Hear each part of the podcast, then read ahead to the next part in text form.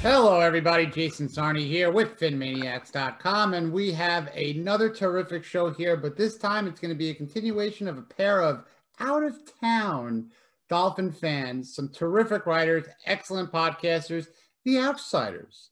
We have Shawn Williams and we have Chip Turner, and I'm going to kick it off to these two gentlemen who will be in Cleveland very soon. So, Chip, why don't you tell everybody about what's going on? Uh, we are going out to Cleveland. We'll be there in a uh, little over two weeks now. Heading out, I would love to do a Hulk Hogan impression uh, and try to uh, get people excited for the whole Outsiders theme, but I'm not going to insult the living legend Hulk Hogan by doing a really bad impression of him and saying anything involving the word brother. Uh, but I know everyone's looking forward to us going out there, doing some wonderful draft coverage on site. Uh, if you haven't tuned in to us before, perhaps you will do again in two weeks. We'll be there on draft night. We'll be there on Friday. We'll be there on Saturday. I'll be there with my co-host here, Shawn Williams, who has some interesting stuff he's had going on. Shawn, what you got? What you been doing, buddy?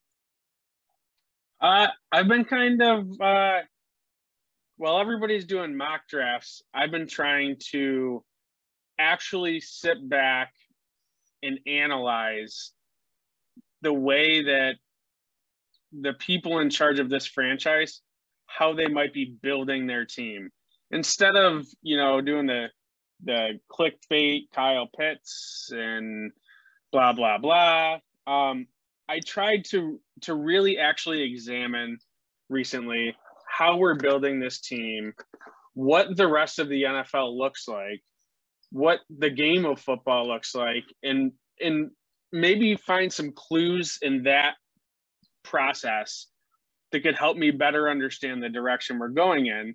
And I wrote an article about it uh, earlier this week. And I truly believe that, you know, football, football is fluid. The game changes. Um, the way it's played changes. The type of players that play positions change. Um, and I think we're at the cusp, at the beginning part of of yet another big change in football, and that's the era of positionless football. That's where you can take a guy and plug and play him in so many different ways. You can take, you know, you look at the Chiefs, you can take Tyreek Hill and he can play out of the slot. He can run down the fields on the boundary. He can play running back. Um, it, you know, a, a big thing I kind of am learning in this process too especially if you look at the top tackles in this draft, like uh, Sewell and Slater. I don't even think they're really tackles, to be honest. I think the more you move them inside, the more dangerous and the the higher their ceiling gets. And I just think again that's a testament to how the game is changing. Um, you need safeties that are linebackers and corners at the same time. Um, you need linebackers that can cover like a corner or like a safety.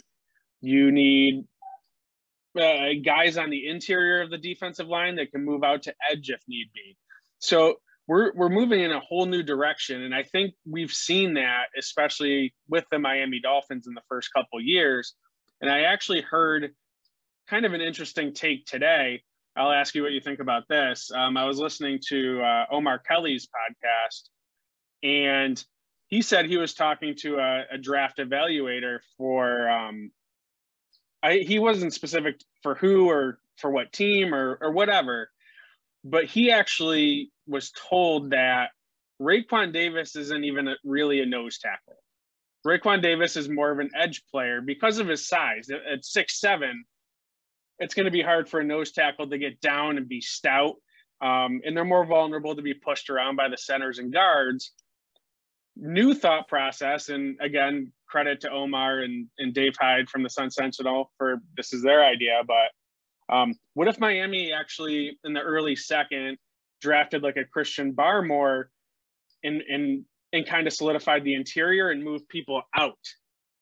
Um, so that's a thought process too. And I just think again, that goes to the versatility of the team and what Brian Flores and Chris Grier want to do, and just the direction the NFL is moving towards. And and I think Miami's kind of ahead of the ball game, which is why you've seen them outperform expectations the first two years.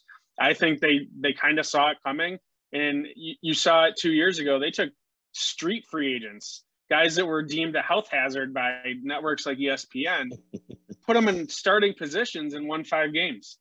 Last year, they had a win and you're in playoff situation. So I don't know. What's your thoughts on all that? You know that thing where last week you said to me that I have a way of beating you to the punch on certain subjects. This week you did it to me. and I really right. liked the yeah. article that you put out. The article that you put out, uh, it's on phinmaniacs.com, was really well received. Uh, and I don't know if not that I'm not that I'm being contrary to what you're saying. I don't know if positionless football is the proper way to term it. I think what they're doing is the Dolphins are going completely against the grain with how evaluators see players fitting into a team, which I think is where you were going with this. Correct me if I'm wrong.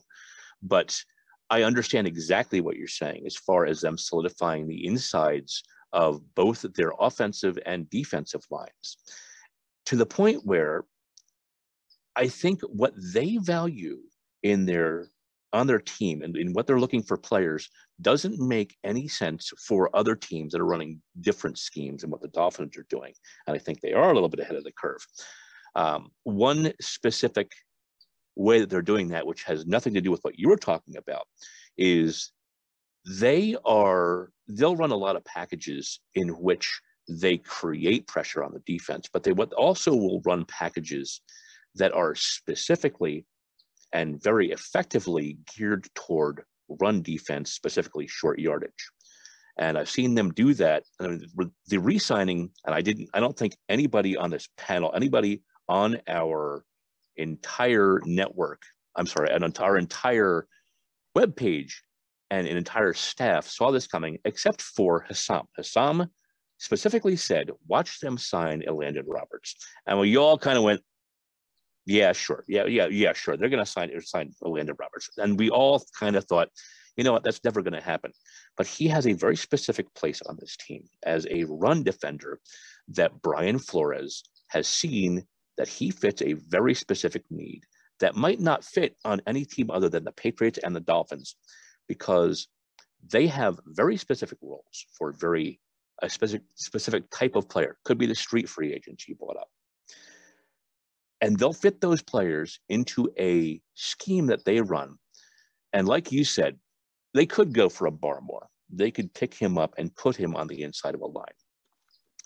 What I have seen and what I'm a couple of things that I'm doing. I, I know you're you're doing your articles. Like I said, you just did the article that was really well received. I absolutely loved it and it is Thank a you. peak. Yeah, yeah, it, it, was really well done. Uh, kudos given when they're deserved. There's a very specific setup that they're trying to do with both offensive and defensive lines, um, clogging up the middle on both.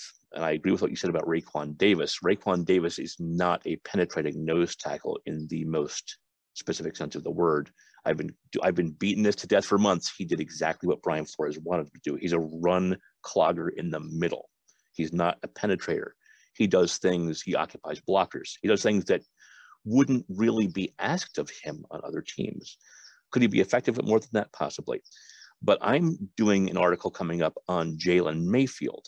And Jalen Mayfield fascinates me as a product of a system where he has a very high upside. And I think where the league is going on offensive tackles is not necessarily your huge maulers. I think your maulers, like you were saying, are going to go inside and they're going to be built from the inside out. Jalen Mayfield and what a lot of teams are looking for, in my opinion, in tackles isn't the big maulers. They want people with fast feet. They want people who can keep up with your edge rushers on the outside because your edge rushers are in high demand. And we saw that with a couple players very recently. Von Miller signed for a ridiculous amount of money. He's barely played in the last year and a half. And that shows you how valuable edge rushers are. And I think the counter to that, it's always in the NFL, it's always move and counter move, both on offense and defense, how teams are scheming for the future. Jalen Mayfield is a prospect that I'm going to be writing up very shortly. And what has impressed me about him, looking at him, is he is extremely fast with his feet. And as far as the future of the NFL, I think that's where your tackles are going on both sides of the ball. It's not your huge brawlers. Your huge brawlers, like you were saying, is going to be moving toward the inside. They're going to be able to deal with the pressure. They're going to be able to deal with your Aaron Donalds. And where the quickness of foot is going to be valuable is on the tackles on both the left and right side. And they're going to have to keep up with your, your players coming out like your Jaelan Phillipses, who are extremely fast on the outside. It's move and counter move. Um, and I think that is where the future of the NFL is going. Hopefully, uh, that has addressed what you did with your article, which I thought was fantastic. Um, where do you see that with the prospects coming out where they'll fit in the future of the Miami Dolphins team? So I think where I see it the most, um, and I was really taken aback by it, is just the general linebacker position. Um, I was doing some scouting profiles recently um, for Hussam and for you know PhinManiacs, and I'm looking at linebackers that are weighing 235, 245 pounds. And to me, that's just that's insane. Well, then you go and you watch their tape. And I'm just gonna pick on uh, one of my favorite guys, Cam McGrone. You watch his tape, and boy, does he shoot through those gaps so fast you you wouldn't even see him coming. Mm-hmm. And that's when you kind of start to understand it, especially in a Flores system. You get some real fast linebackers that can shoot those gaps, and that's a game changer. And that's what Brian Flores likes to do. He likes to give you exotic looks. You don't know where people are coming from. And the great thing about someone like Cam or um, even Pete Werner, um, Baron Browning, any of these linebackers, what's great is they they can be disguised. Like let's say it's a they can play three down roles because if you're putting out exotic looks with these guys who are 234, 245 pounds and can run in the four fours and even four threes, now you don't know if these guys are are gonna just explode after the quarterback or if they're just gonna drop back and cover and and go step step and step with step with your your running backs or um, your tight ends and those things. So I'm I'm seeing it so much in the linebacker position, and it's blowing me away. And then I'm watching these guys on film, and my mouth is open, and I'm drooling a little bit, and I'm like, I want all of them. like, yeah, these guys are just fast. They they are. Um, I think uh, to to piggyback onto that, I did some. I did the uh, the you know we, we both did the linebacker evaluations, mm-hmm. and I I touched on Jamin Davis last week, uh, he is right. one of those types who is either explosive, I guess is the is the overall descriptor that um, a lot of NFL teams seem to be looking for, and uh, mm-hmm. uh, there's a lot of those players coming out. What I have noticed is the adaptation that I believe will have to take place for a lot of those linebackers is again move and counter move. When that sort of thing happens when you have the penetrating linebackers who who shoot gaps as best they can. You're going to have teams counter that with a power run game, in my opinion. And I think the the blueprint for that, believe it or not, is in Tennessee. Tennessee with Derrick Henry. Uh, Derrick Henry will run these people over. So I think the biggest adaptation for that in these linebackers who will hopefully be three down linebackers that can guard against the run and the pass will be that they have to be able to stack and shed blocks. That's the only thing that concerns me with some of these more athletic uh, linebackers who are very explosive and they're very wiry. They're very rangy. They have huge length. My biggest concern is when they get engaged by an offensive lineman, if they're going to be able to stack and shed blockers.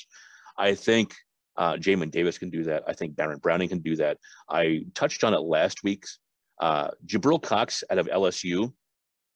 might be the best defend pass defending linebacker of the entire draft. He is phenomenal against the pass.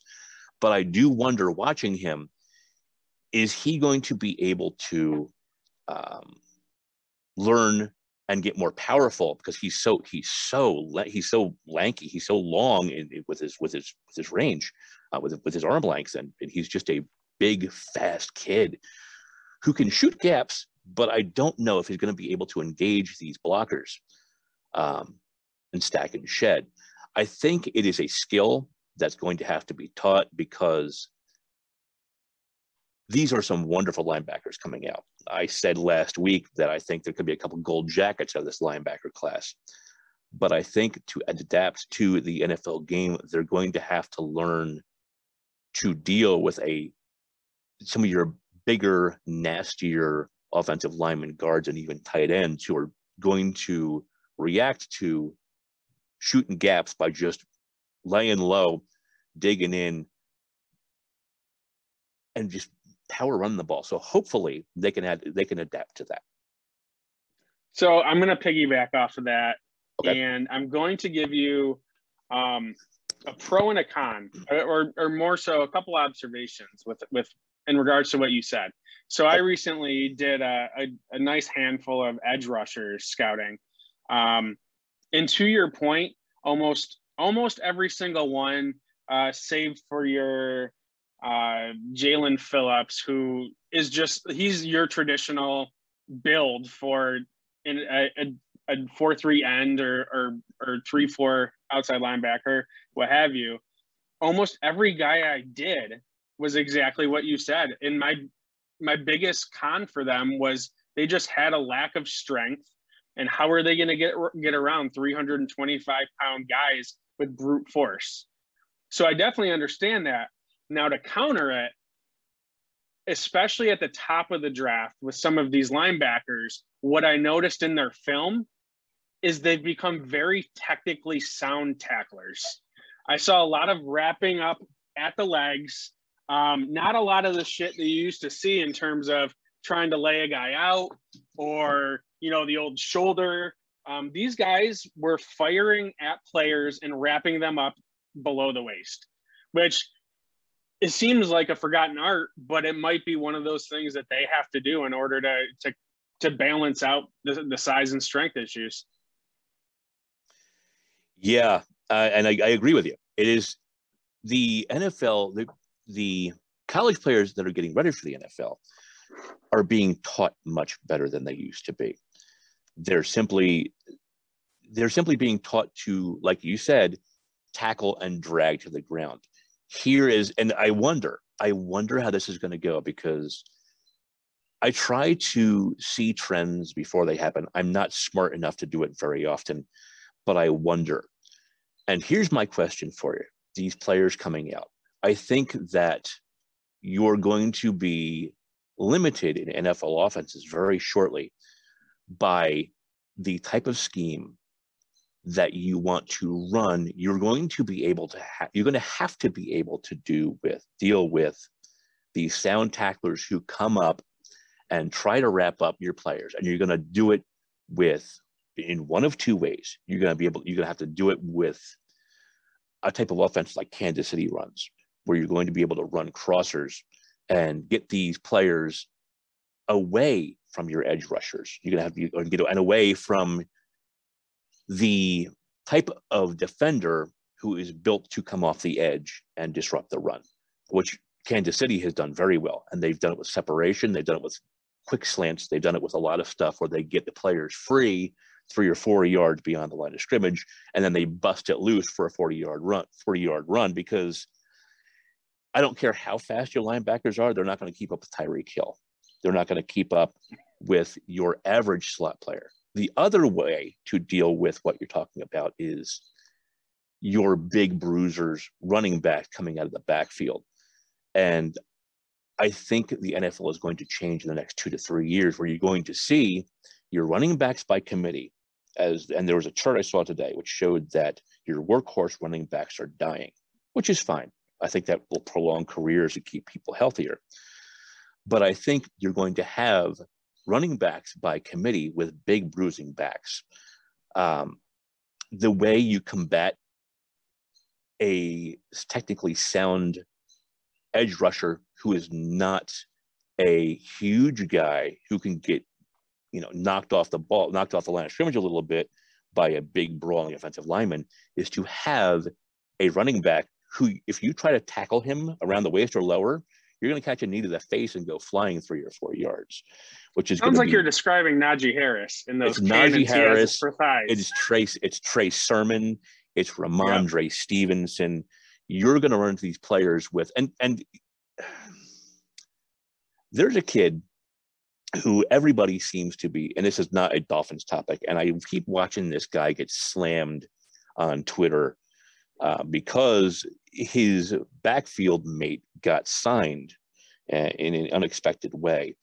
And people just love to slam AJ Dillon. And AJ Dillon was supposed to be the next great thing on Green Bay. And he suddenly his suddenly uh, he's not the only member of the backfield anymore. But I keep looking at this and going, you know what? That's not why Green Bay signed or drafted this kid. Green Bay drafted this kid because no one's going to want to try to tackle him off the edge around the waist because you're going to get hit in the face with a 28 inch quad running it at 15 miles an hour. And, and that's, that's, that's eventually going to be a business decision. Do you really want to tackle this kid around the waist? Do you want to tackle Derrick Henry around the waist? I don't think so. I think that is, again, it's, it's reaction and counter reaction happening in the NFL. Yeah, and it's it's really gonna wear defenses down too. I mean, I I think uh, sometime in the fourth quarter, let's say you're up 10 points and you do have that bruiser running back going up against hybrid linebacker safety guys um, of the new breed, they're going to get worn out quick. Might even get hurt. yeah. Um, so, yeah, there's definitely a lot of potential. Um, and it's again why just, and I'm not going to try and beat that dead horse, but why a guy like Najee Harris makes a ton of sense and again, he's another guy who can do it all. He can play wide receiver, um, not your typical build of running back that can play wide receiver, but he can do it. Um, he can. He has speed and burst. He can get around the edges. He can uh, get through the gaps. He can run you over. He can juke you. He can leap over you.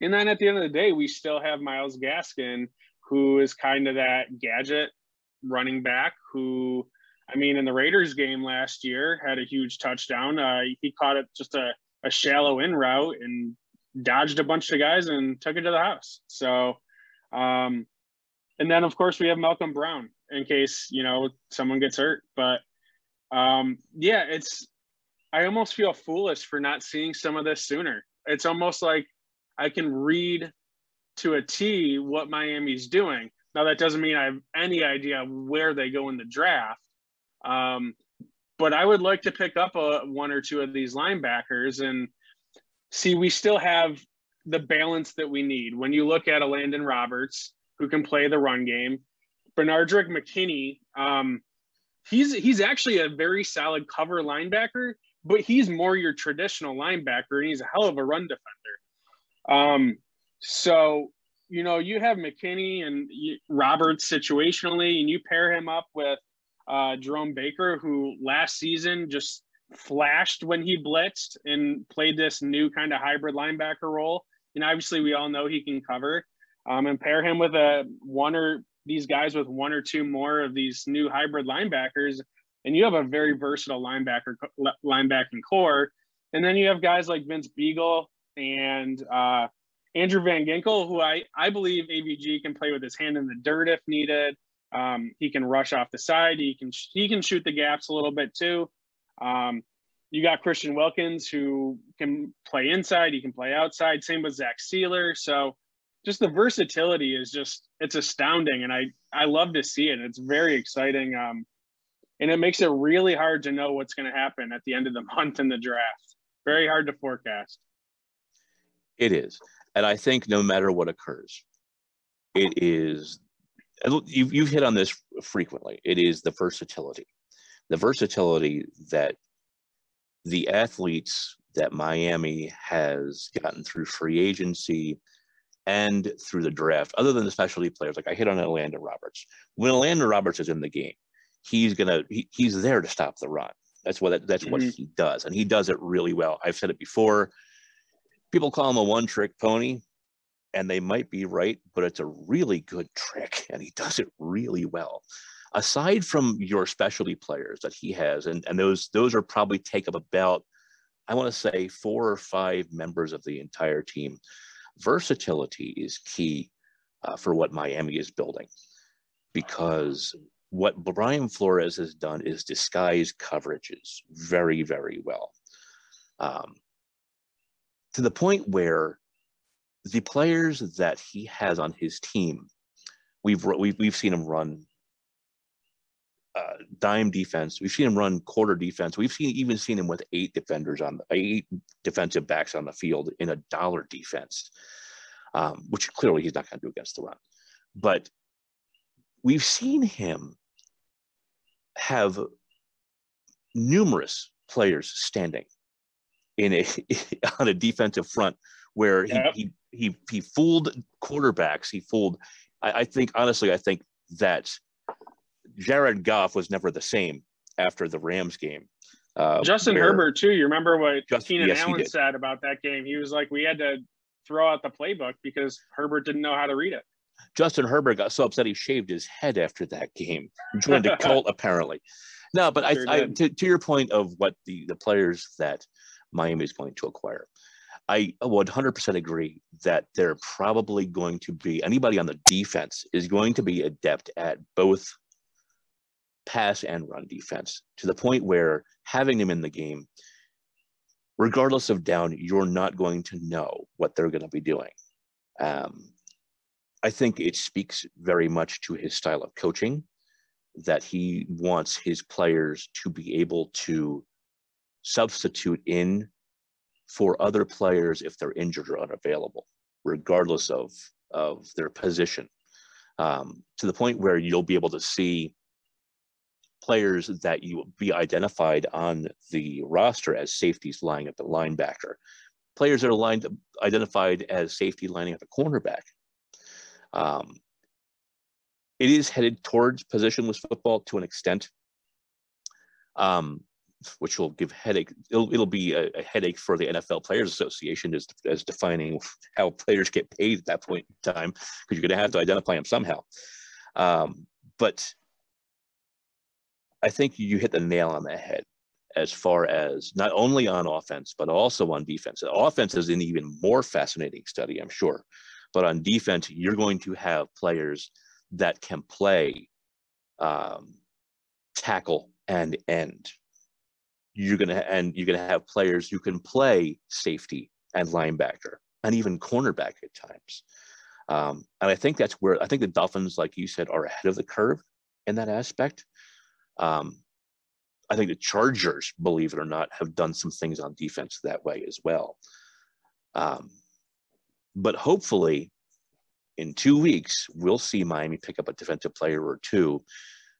Um, do you have any specific players that you're looking for in the late rounds who could fit that role, who you think Miami could be would be well served to pick up and put in a position on defense where they could fill multiple roles?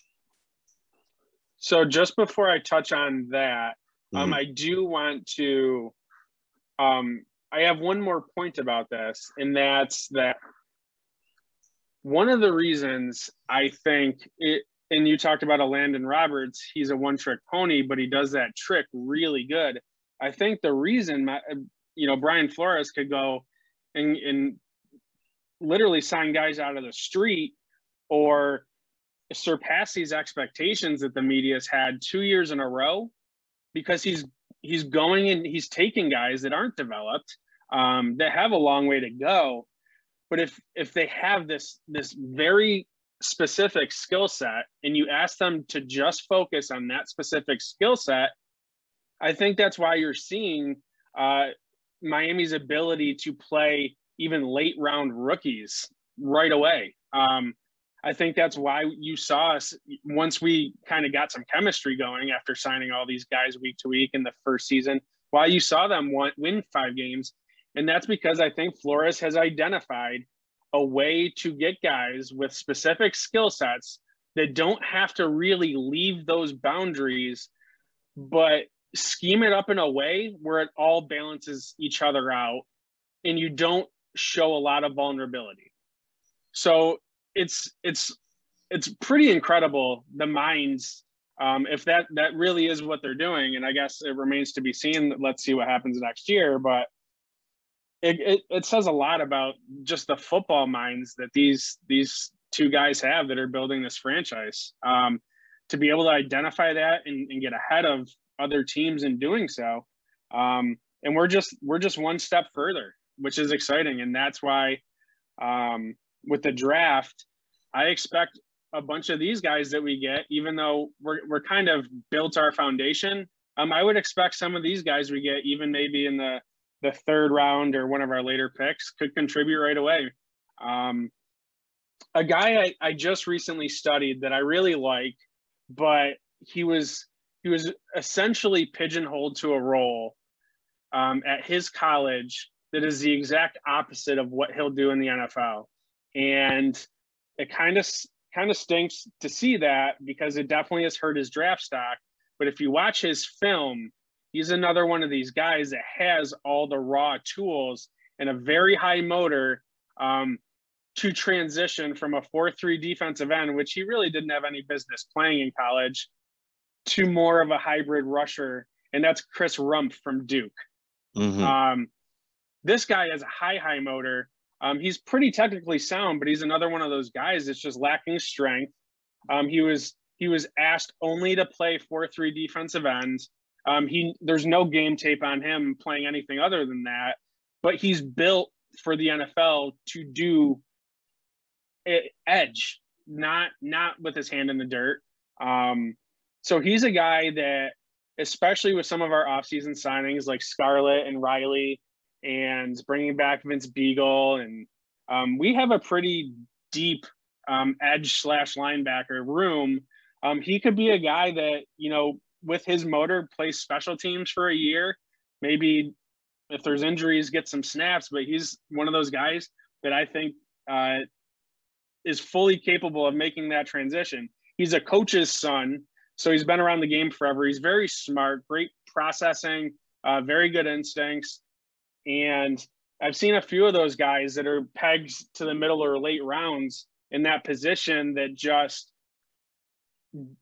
they have the same almost capabilities as maybe some of your second round guys, but just didn't get put in a position in college to to attack it in the same way. So it's a little bit of a guess. Yeah, uh, there is that's there is something freeing about being able to take a a player like that who has certain weaknesses, like you're saying, he lacks the strength, but there is is there are players even even in the NFL. You see some players that are tremendously miscast and are just simply not being used properly for the skill set that they have. One of whom, and I, I, I went off on Twitter about this briefly, was Derek Barnett on the Eagles. I think is is being has been used wrong for the last two or three years. Um, I think he is. It is wonderfully freeing for a player like that to simply be given the assignment of your your edge or or a, even even like a will light type of linebacker, see ball, get ball. Wherever the ball goes, you go kill that person. like like the like the um the best uh example I could see is, is in replacements, the replacements movie, which is a movie that I absolutely love. Same. Go get me that ball. That's all you have to do. If you are freed up to do that sort of thing, and Rumph I think has that sort of skill set. I saw you write up on that. I thought it was fantastic as well. Um, now he definitely has a role that that sort of role in the NFL. Would he be an every down player? Probably not. But I think that sort of player um, has it's been missed building for sure. Oh, absolutely. Oh my goodness, he definitely has a spot on the team, and it's not he he wouldn't be a uh, a player you'd want to have to fight through traffic and shed blocks and, and, and be a run defender. That's not what he does the best. But I think, like you said, he's been miscast and would do very well in the NFL. Uh, I want to switch to offense really quickly because there's a player that I started looking at. And like you said, these players fly under the radar. And you mentioned last week that there are a ton of slot guys in this draft that can be had later in the draft who I believe will contribute tremendously at the next level. There's a kid out of North Texas. Jaelon Darden. Well, apparently you do know who he is. He's a I sleeper. Watched, we shouldn't he, talk about him. I'm sorry. Well, well, hey, look at this way. If someone's listening to us who can make a decision like that, we're definitely doing something right. Jaelon Darden right. is there is something to be said for players who simply do one thing really, really well, and that is break well out of routes. And uh, I used up all of my Devonta Smith time last week, so I'll say one more sentence and leave it alone. Um, the things that, and I brought up earlier in this podcast, the things that Kansas City does are are lending NFL defenses to try to specifically limit five to seven to 10 route, 10 yard crossing routes, because that is what Kansas City feasts on. It is what a lot of teams are emulating now and trying to build um, very effective offenses. Your Curtis Samuel signings are, are indicators that that's where NFL offenses are going.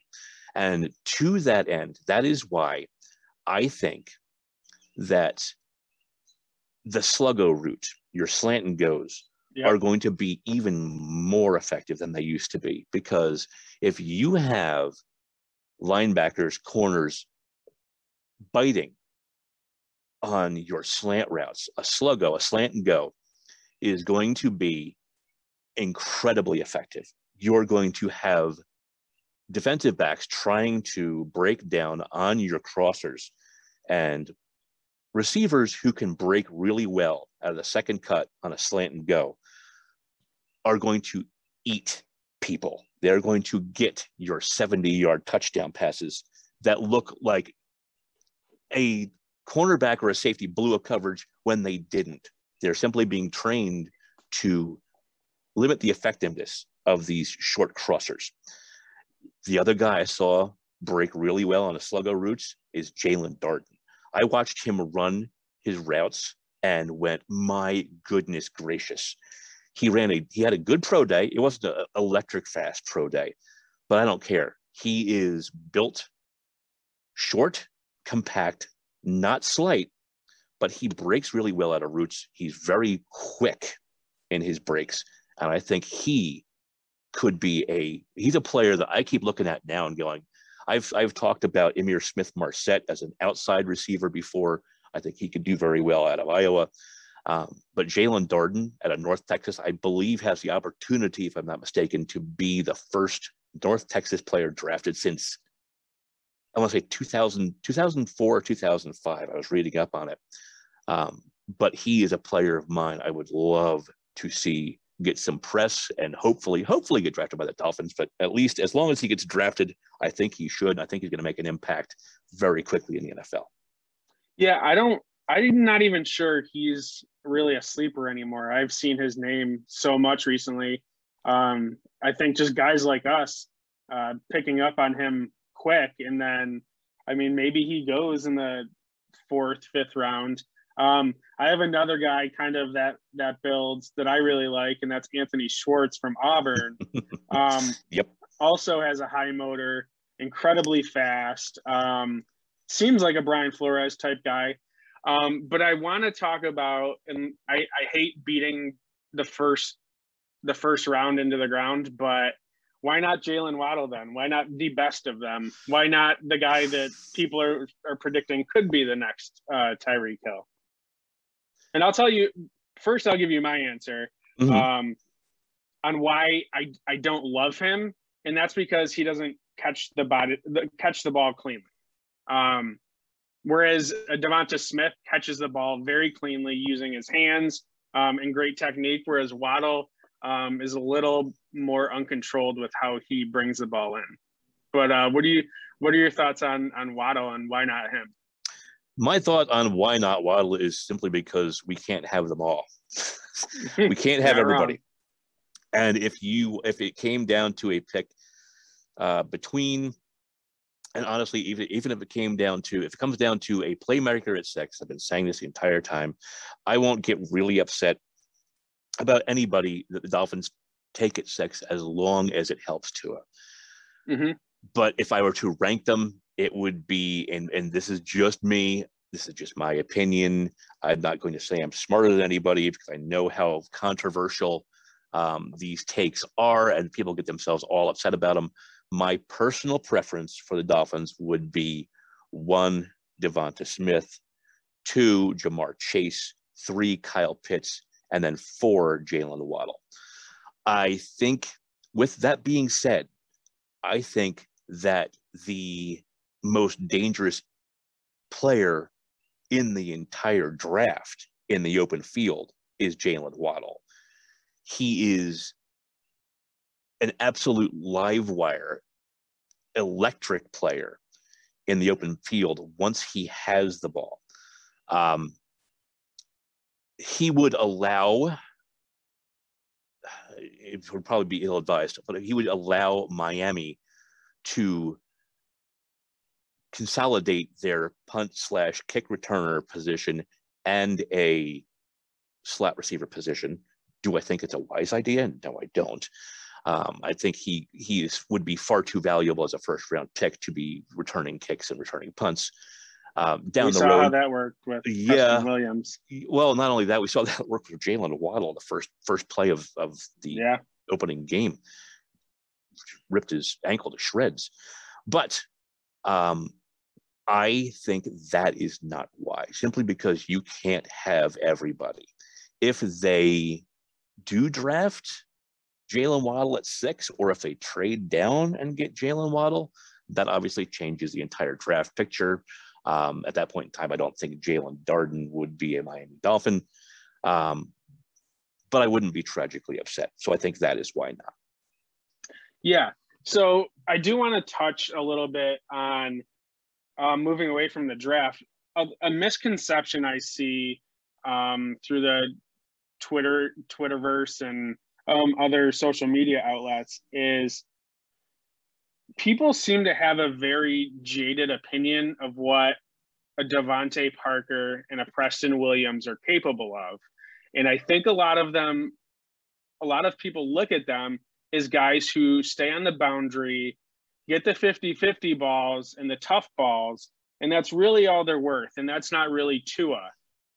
However, DeVante Parker for sure, and even Preston Williams, when his hands are reliable, are very excellent slant guys, and that's a, a heavily used route in the in an RPO offense.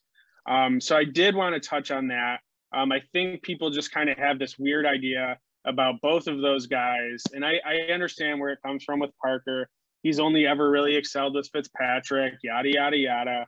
Um, he has been working with Tua. Um, you, you see it in the Instagrams, they're all getting together and stuff. And then the other thing um, I just want to touch base on is the receiving the receiving room in general seems to already be at a max capacity and we're not even at the draft. I know a couple of those guys could be listed at different positions, but that doesn't really matter. They still occupy a spot on your roster. And when you look at the guys I think are not going anywhere uh, would be DeVante Parker, Preston Williams, because we're basically he, he's basically free uh, as an undrafted guy playing for a contract. Will Fuller's money is guaranteed. Um, that's three. Mack Hollins isn't going anywhere because he's one of the best special teams gunners in the in the NFL.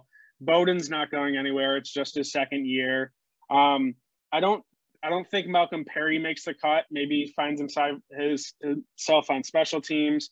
Um, and I, I I'm starting to believe that I think Albert Wilson will also make the team just because he's another one of those gadget slot guys who who can turn the burners on. I mean, we haven't seen it in almost four years, and that's been a huge issue for me where everyone else is, oh, don't forget about Albert Wilson. And I'm like, I'm not forgetting about him because he sat out last year. I'm forgetting about him because he hasn't been Albert Wilson in almost four years. Um, I don't think Allen Hurns makes it, but we're already looking at seven receivers that should all be on the team theoretically, and we're not even at the draft yet. Yeah, this is a, this is a this is a uh, going to be a really interesting conversation post draft because I am one of I am one of those persons who kept saying, "Don't forget about Albert Wilson," because Albert Wilson had a very promising start to 2018. He really did. I don't um, remember before, what I was doing back then. well, that I mean, it's it seems so long ago, but remember he had the hip injury, and he simply was not the same for a year after that. And he finally started coming on again, and he started looking like the Albert Wilson who got a lot of separation, who was a very good hands catcher. He was a very solid receiver and a very quick receiver and ran routes well in the beginning of 2018 was hurt for a year at the end of 2019 started coming back and started looking like the albert wilson of old. And then 2020 came along. To remember there hasn't been a circumstance like this in the history of the nfl where you have players who sat out or coming back. All we hear about is how the Patriots are going to dominate the world now that they've got Dont'a Hightower back and they've got their players back that they lost to COVID.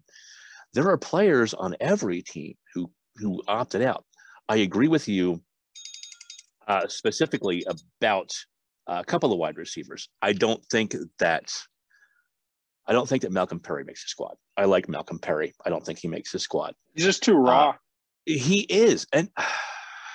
I mean, I think he, I think he, I don't think he'd get plucked off the back for the practice squad. Um, I think your slot receivers, unless they pick up somebody else in the draft, are going to be Albert Wilson and Lynn Bowden. I don't think Lynn Bowden is nearly polished enough to have contributed last year, and he shouldn't have been. He he's a tremendous athlete, but he's not a polished receiver yet.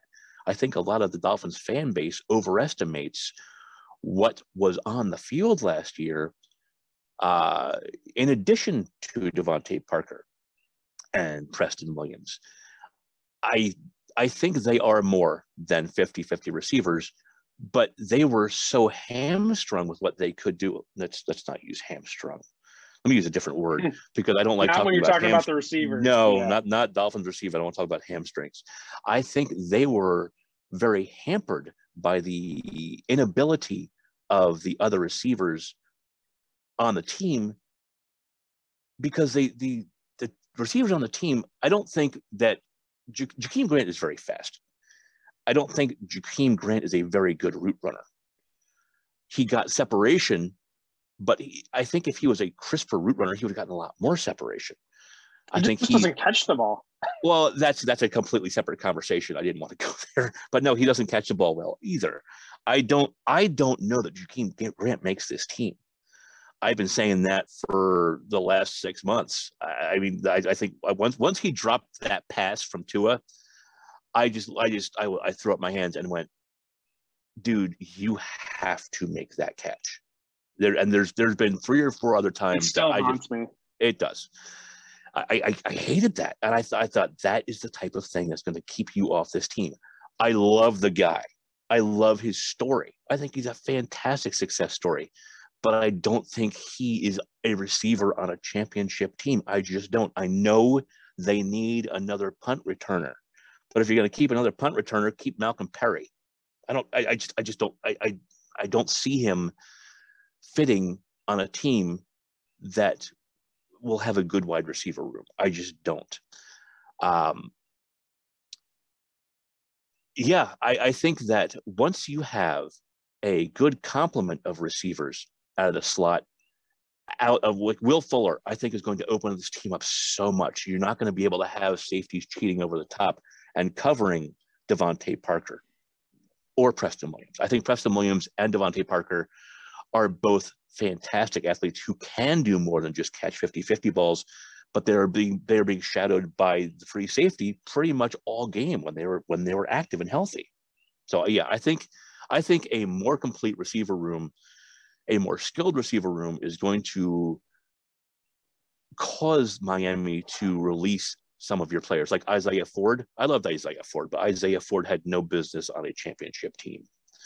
Um, but yeah, I think I think the more talent you have in a wide receiver room, the better. And I think that once that happens, and once you see uh, defense defenses that Miami playing against stop shadowing over the top of Preston Williams and or DeVante Parker, the better they're going to look, and you're going to say, "Oh my goodness!" Now that you now that they have somebody on the other side of them or a slot receiver that's getting separation, look what happened. Look how much better they can get open, and they can get they can get yards after the catch. They can get separation from their corners.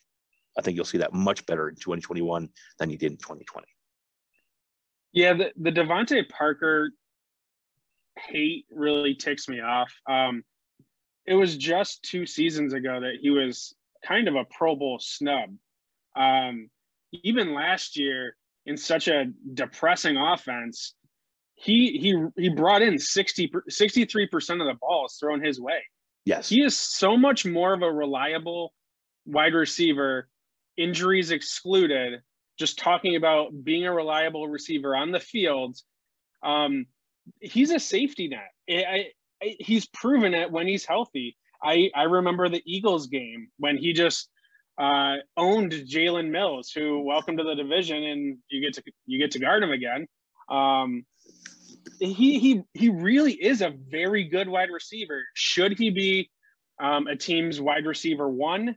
That remains to be seen. Still, um, I don't know that he needs to be um, if you have the right group of guys. But the other thing with Lynn Bowden, um, that I think really kind of curbed him and what he could do, uh, besides just the overall craptasticness of the rest of the wide receiver room, especially towards the end of the season when they're dealing with injuries, um, is the fact that we just had no run game.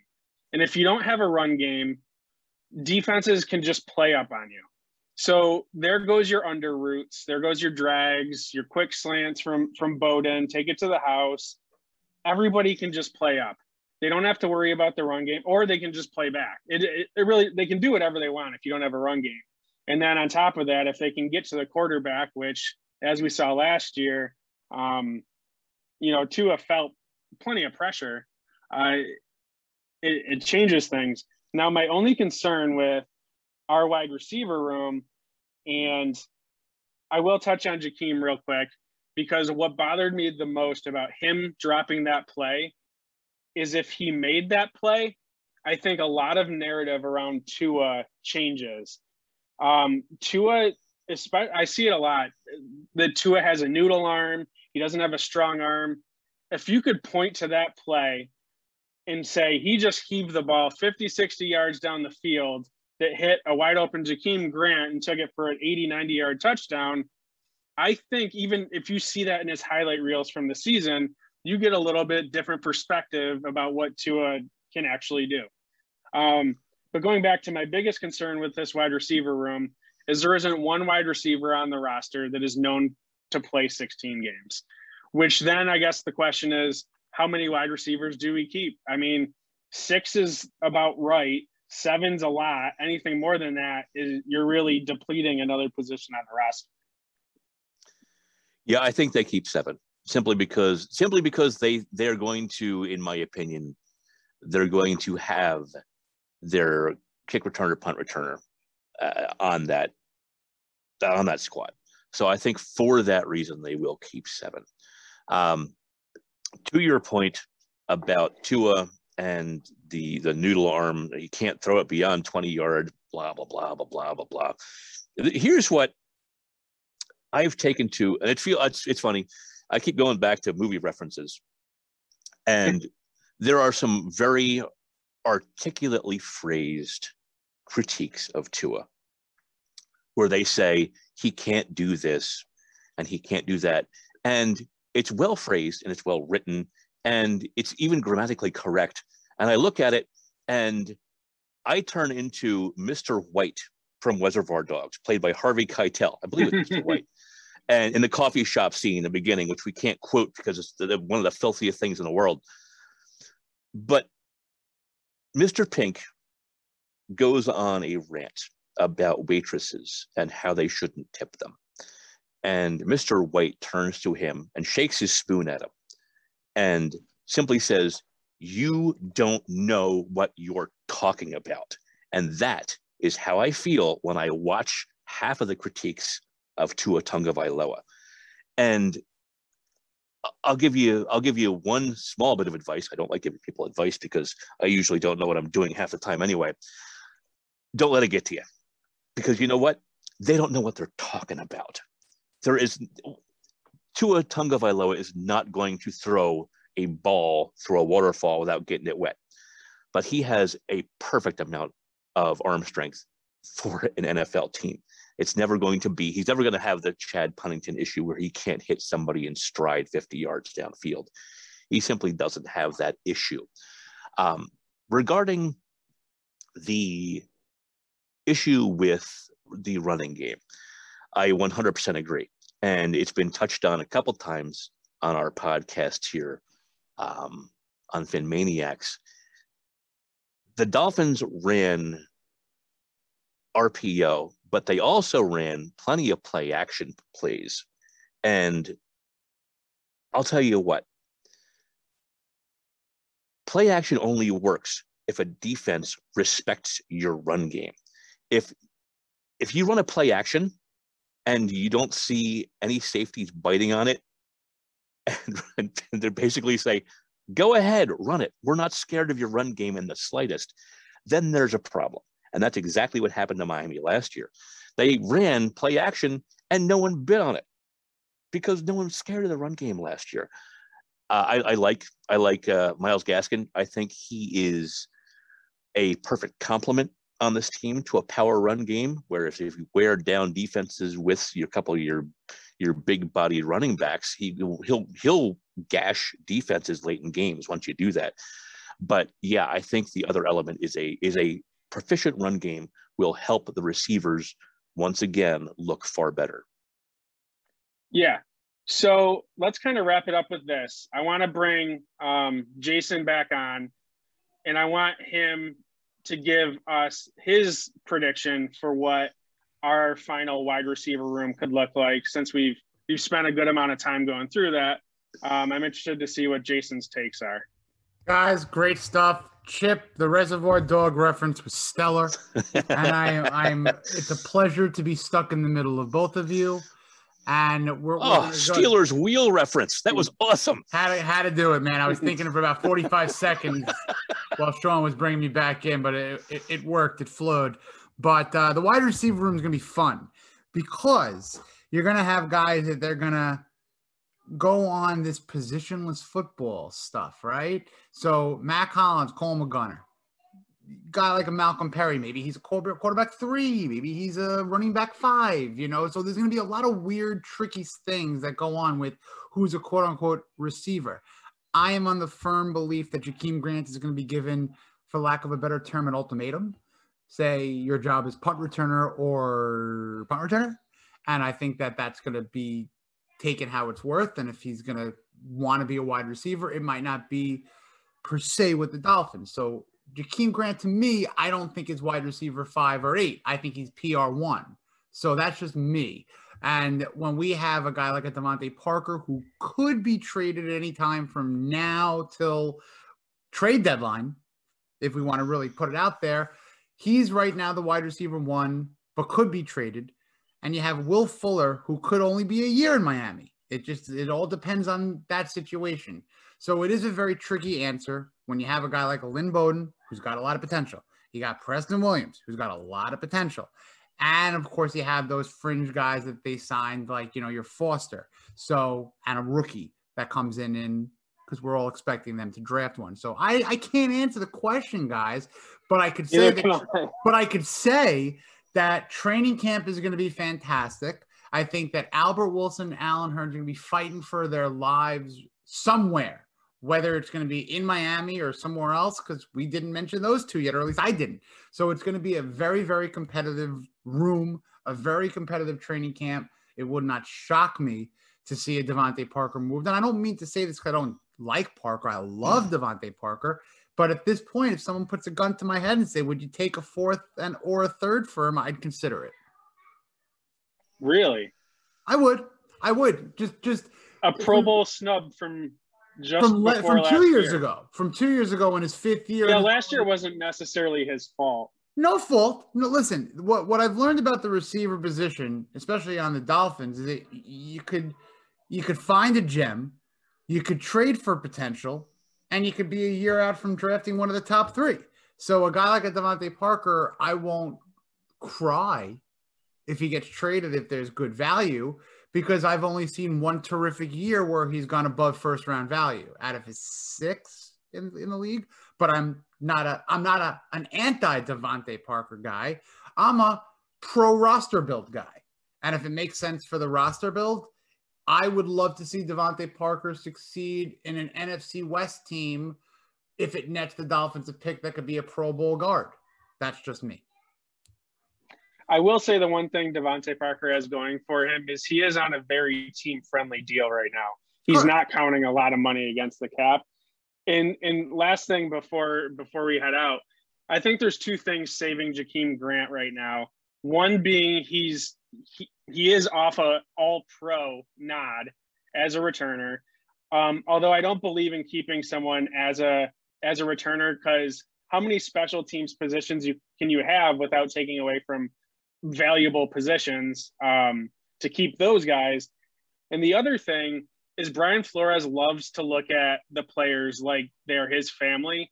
And Jakeem Grant is everybody's little brother, especially DeVante Parker. Um, he's such a culture fit that that's like his one saving grace that gives me pause that he might be let go, but I, obviously time will tell. I again another guy I got nothing against. Love Jakeem. Love. I mean, look, it's funny that Oh, we're I don't. talking about. It's it's funny that we're talking about Devontae and Jakeem, and like that's like the two that we joke around, uncle and nephew. But uh, Mhm. you know, it's gonna be very interesting to see. The Dolphins do have players who can return kicks. I think they have about six of them. If you really want to look at it, I'm, It's I'm interesting. Not, I'm not talking about Preston Williams. You got Benogany. You got Yeah, he's not allowed. Eh, Not allowed. Not allowed. And I might have gone a little bit high. Maybe four guys. Yeah, Lynn Bowden, you know, but if you take away Jakeem Grant, it's four. Um, so I, I wouldn't be surprised if, if he is is a cap casualty. I really wouldn't. It's funny if I can just chip in, chime in, Please. no, or chip in, chip, Chip chip in, will chip chime in. in. There you go. Um, very quickly on that. I, I, I, I have had this thought repeatedly, and I didn't want to bring it up today, but you brought it up near the end. Is that the worth that DeVante Parker has to this team?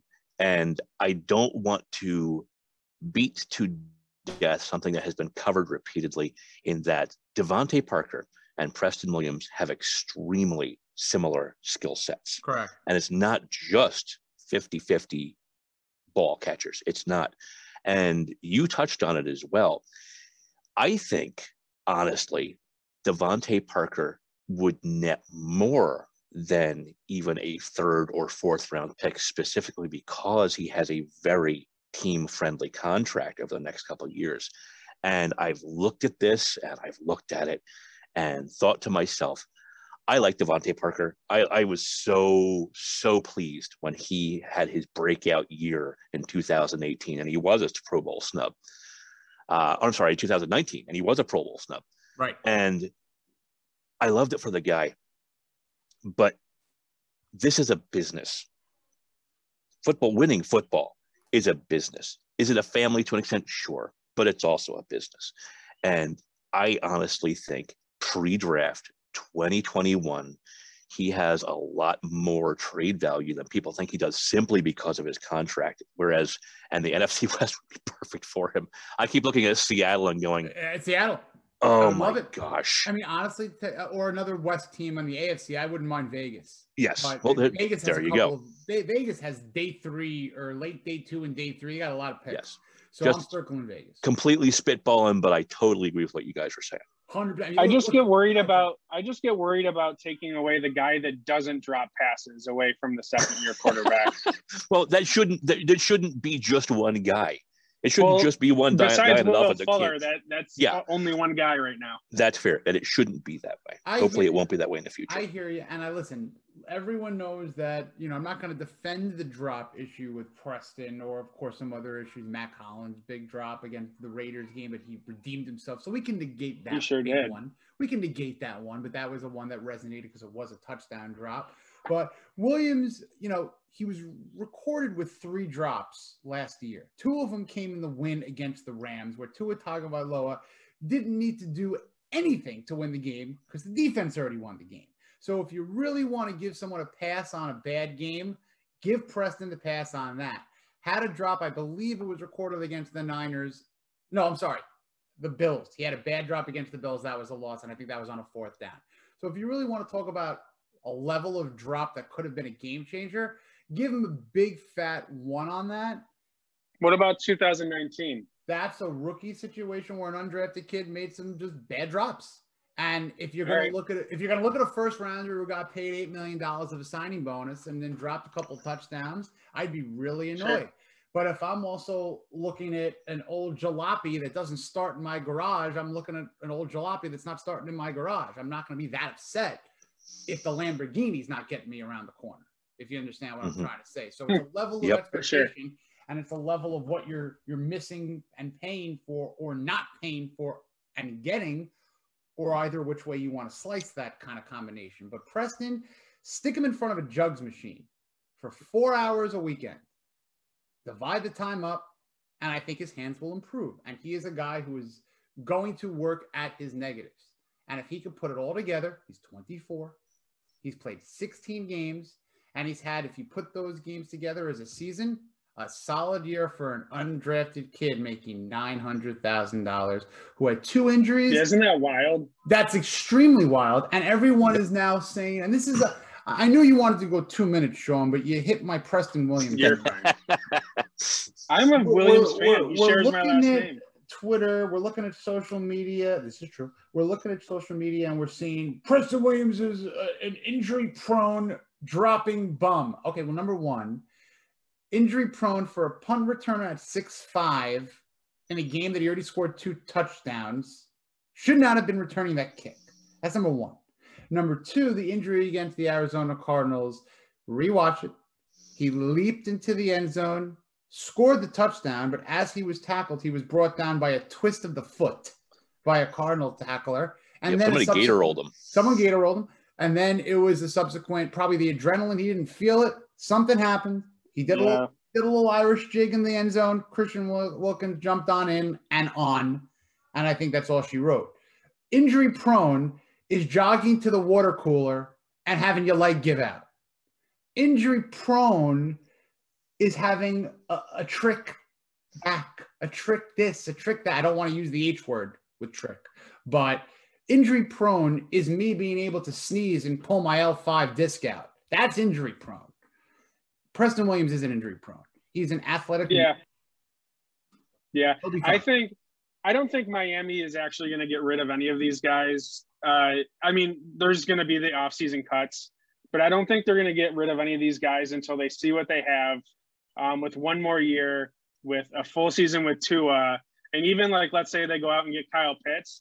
Um, it's cheaper to franchise tag Mike Gesicki than to than to re-sign him. So I think we're we're not going to really see Miami giving away any of their players until they really have a good understanding of what they have. I we'll agree see. with that. I agree with that. And if you if you can contractually bring all these receivers in, if there's 12 receivers in camp with rookies and whatever, and you don't have to make a decision on picking six of them until week three of the preseason or whatever it is, do what Mm-hmm. you need to do. I mean, of course, you got a guy Kirk Merritt could practice squad, you know, so there's one that could just I- be retained. I'm a big fan of his. I still hope that there's a spot for him. Isaiah Ford, a seventh round pick, hung around a practice squad, went up and down for a couple of years as a seventh round pick. There's nothing to be said that a guy like Kirk Merritt cannot. So we'll see. But the wide receiver room is is crowded it's expensive, but there's potential and there's questions. But I think it's going to be a, a heck of a fun ride. Well, that's what training camp is for. You For sure. find Oh, out. Find that. out who you keeping. Can't wait for that. All right, that's all I got, guys. Yeah, buddy. We will Close it uh, out, We will, Great show. we will, yeah, we will talk to everybody next week, um, where we will be one week closer to the draft. My Uh, goodness, I cannot wait. one, one more time, letting everybody know, uh, expect a lot of cool things from the PhinManiacs uh, that entire draft weekend. Uh, we have some big plans. We got live coverage. Me, Jason, and Chip, we will be there, um, bringing it all to you. Uh, multiple shows going on, so get excited for the draft for sure. And Shawn, I've saw I've seen some of your tweets that you know where the good eats are in Cleveland. So you're going to be in charge of that portion of the of the trip. Yes, sir. Awesome. Are awesome there too. So Chip, fantastic work that you do. Shawn, fantastic work as well. You guys have been hitting the prospects. You've been putting your own takes on your articles, and you just I just love diving into those articles and closing the eyes after I read it and think of a movie because that's what you guys do. So appreciate you. Can't wait for the draft. As Shawn said, come on back to phinmaniacs.com. A lot of fun stuff. Fins up, everyone. Enjoy the rest of your day and night or whatever you're doing. Fins up. Have a good night.